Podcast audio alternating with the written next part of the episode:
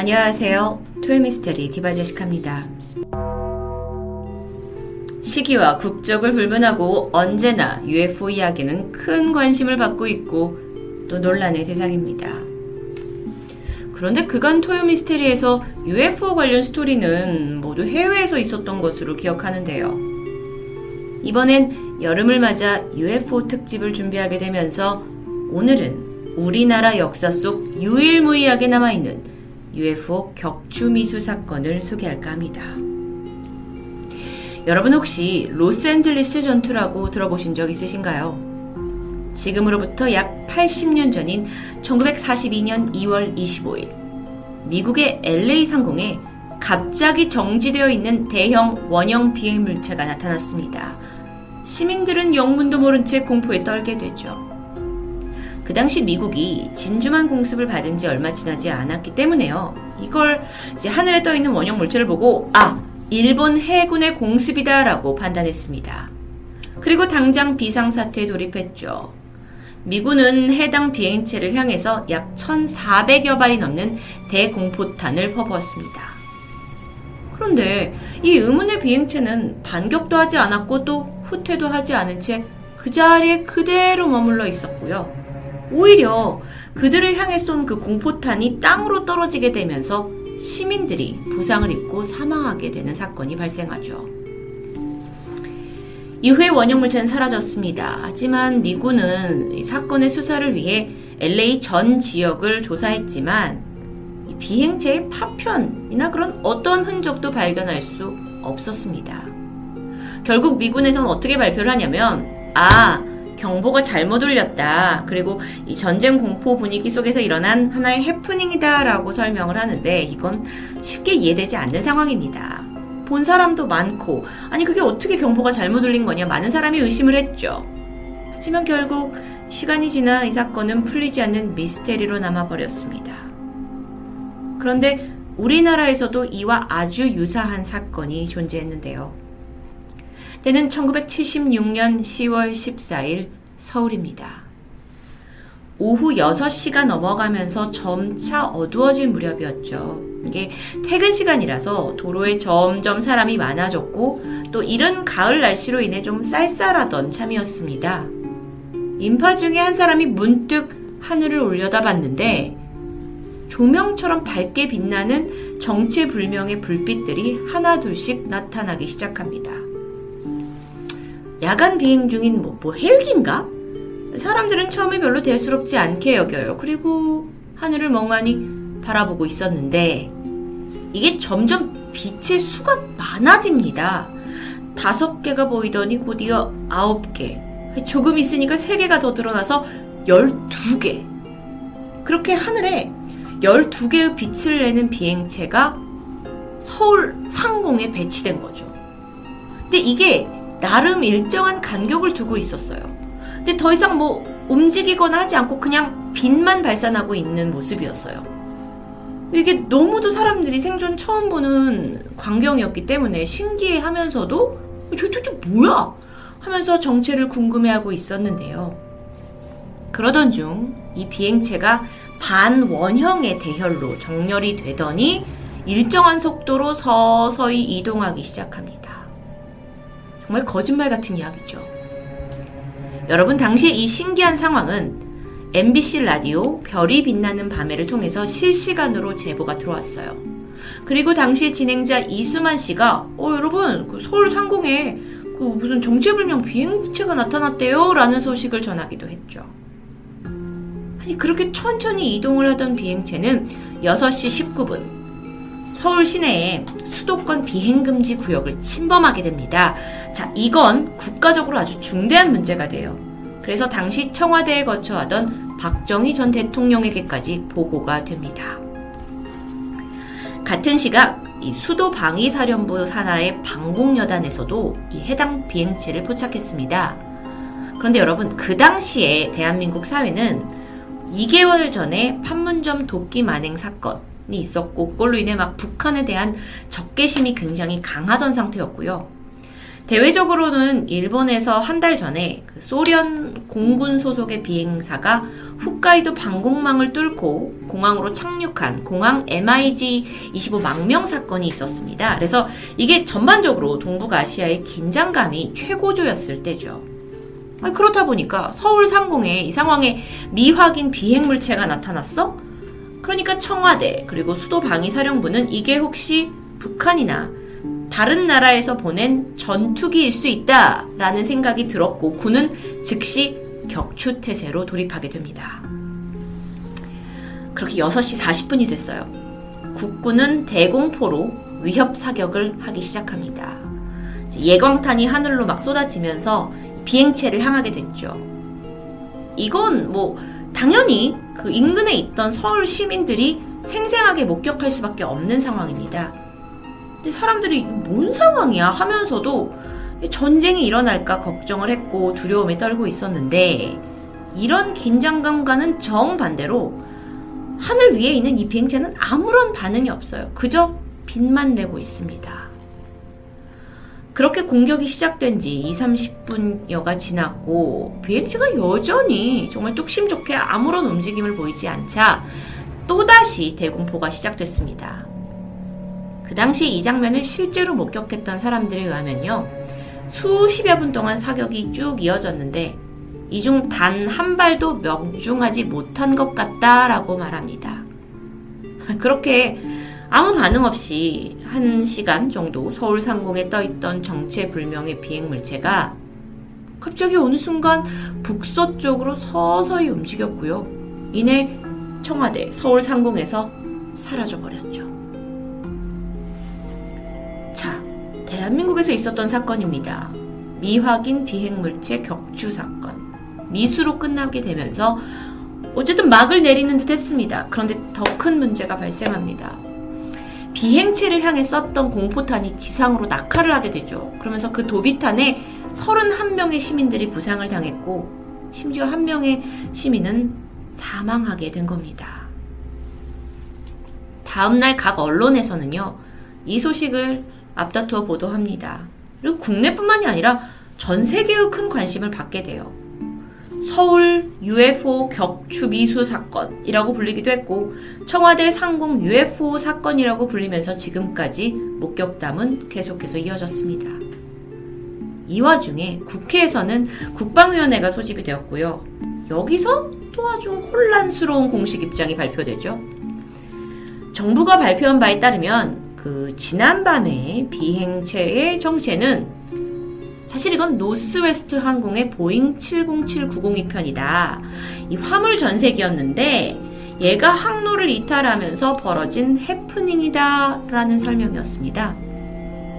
그런데 아, 두 눈으로 이 비행체를 목격했던 시민들은 아 그거는 보잉 707기가 아니다. 그리고 그 수가 한 대가 아니지 않았느냐라고 강하게 주장했습니다. 물론 뭐 일단 보잉 707기와 생김새가 다른 것 외에도 또 다른 이상한 점은 외국 국적의 화물기가 우리나라에서 비행 제한 구역에 들어간 것뿐만 아니라 거기서 정지 상태로 장기간 머물러 있었다? 이거 자체가 불가능한 일 아닐까요? 그러니까 전문가들도 정부의 발표를 쉽게 믿지 않는 눈치였죠. 그리고 스텔스기도 아닌 일반 민항기인데 이만 화물기인데 어떻게 그렇게 많은 격추를 대공포탄을 쐈는데도 아무런 저기 공격을 받지 않고 그냥 가만히 떠 있냐? 이게 말이 되냐? 말이 안 되는 것 같습니다. 그런데 정부는 여기에 추가 의견을 보이지 않았죠. 그리고 책임져야 할 부분이 있습니다. 인명피해에 있어서 조의금과 장례비를 비롯한 그 모든 치료비 전액을 지원하겠다는 입장을 밝힙니다. 만약에 이 정부의 발표가 사실이라면요. 또 다른 문제가 있어요. 아니 이게 군이 직접 관여를 했죠. 그런데 군에서 이게 민간 항공기인지 전투기인조차 식별을 하지 못하고 하늘에 사격을 했다라는 것은 실패한 어, 작전입니다. 게다가 피해자까지 있었죠. 그런데 어쩐 일인지 정부 발표 이후에 사건의 기사는 점차 줄어들었고 또 변하는 양상도 보였다고 합니다. 하지만 몇 년 후에 이 사건은 SBS 그것이 알고 싶다를 통해서 다뤄졌고요. 다시 한번 큰 관심을 받게 됐죠. 당시 사건을 목격했던 한 시민은 그 김포 지역에서 가양동에 이르는 그 영역에 정체불명의 비행체가 떠 있었고 그 수를 세어보니 12개였다.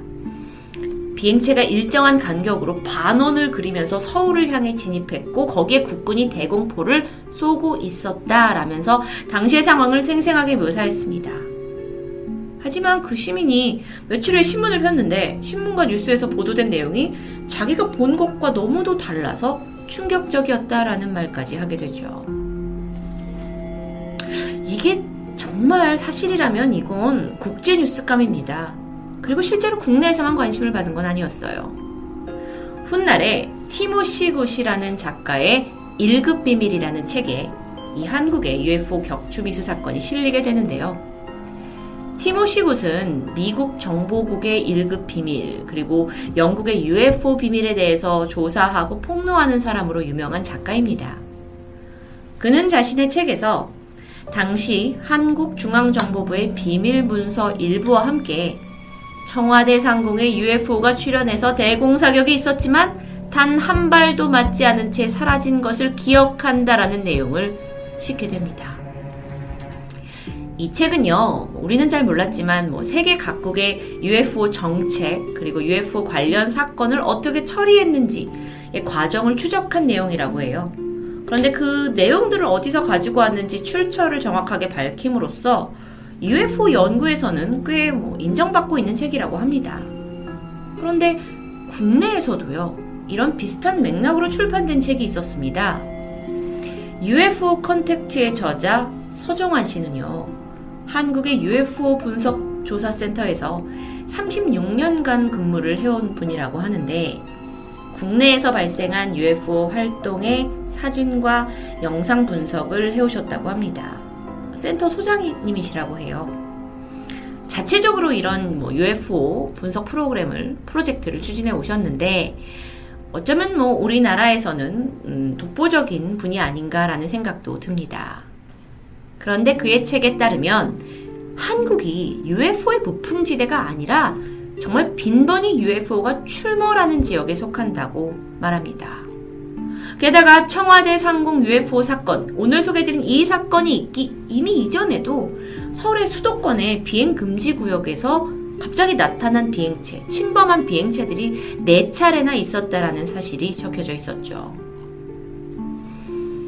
그리고 1980년 3월 말에 팀 스피릿 작전 훈련을 하는 동안에 그 조종사였던 이승배 공군 대령이 전투기를 몰던 중에 UFO를 목격했고 이 경험담 역시 그의 책에 상세하게 묘사되어 있습니다. 여기서 드는 생각이 그렇다면 만약에 이런 사건들이 물론 뭐 미국이나 영국 뭐 다른 나라에서도 분명히 발생했을 텐데 국가 차원에서 이런 걸 어떻게 대처해 왔을까요? 지난 2007년 이후로 프랑스를 포함한 영국, 브라질, 핀란드 같은 나라들이 정부 차원에서 UFO 관련 정보를 공개하는 추세로 전환됩니다.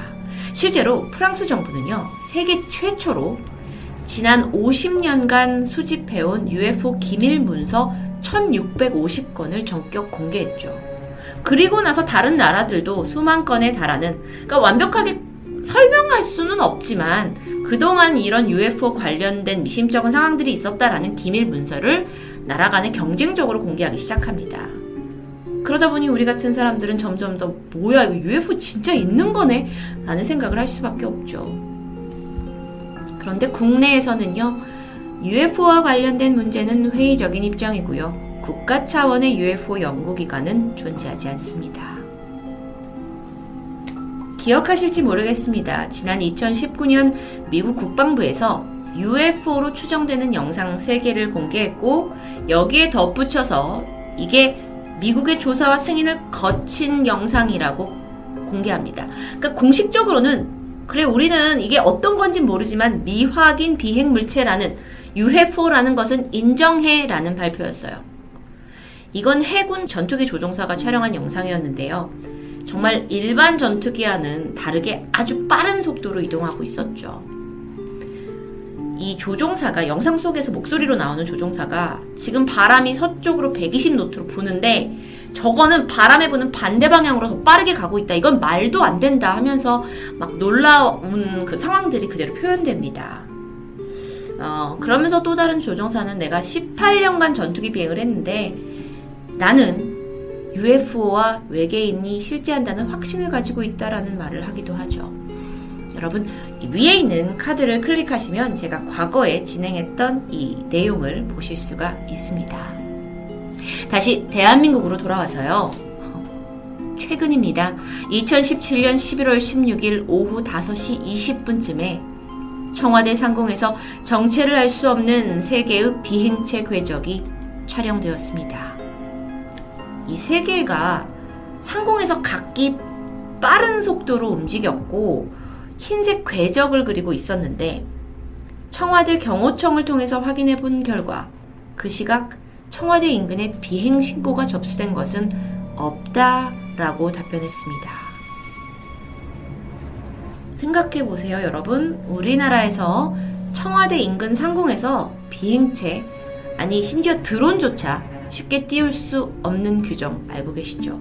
근데 여기에 세 개의 비행체가 막 날아다녀? 이건 정말 불가능한 일입니다.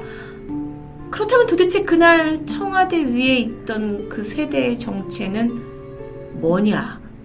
라는 게 논란이 생겼죠. 아, 정말 UFO 얘기는 해도 해도 끝이 없습니다. 답도 없죠.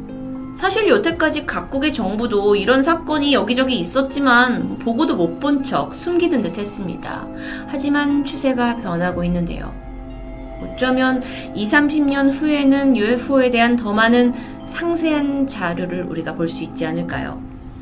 그렇다면 전 정말 진실을 알고 싶습니다. 1976년 10월 14일 서울 상공에 나타났던 그 단 한 발의 사격도 맞지 않은 비행체의 정체는 과연 무엇이었을까요? 토요미스테리 디바제시카였습니다.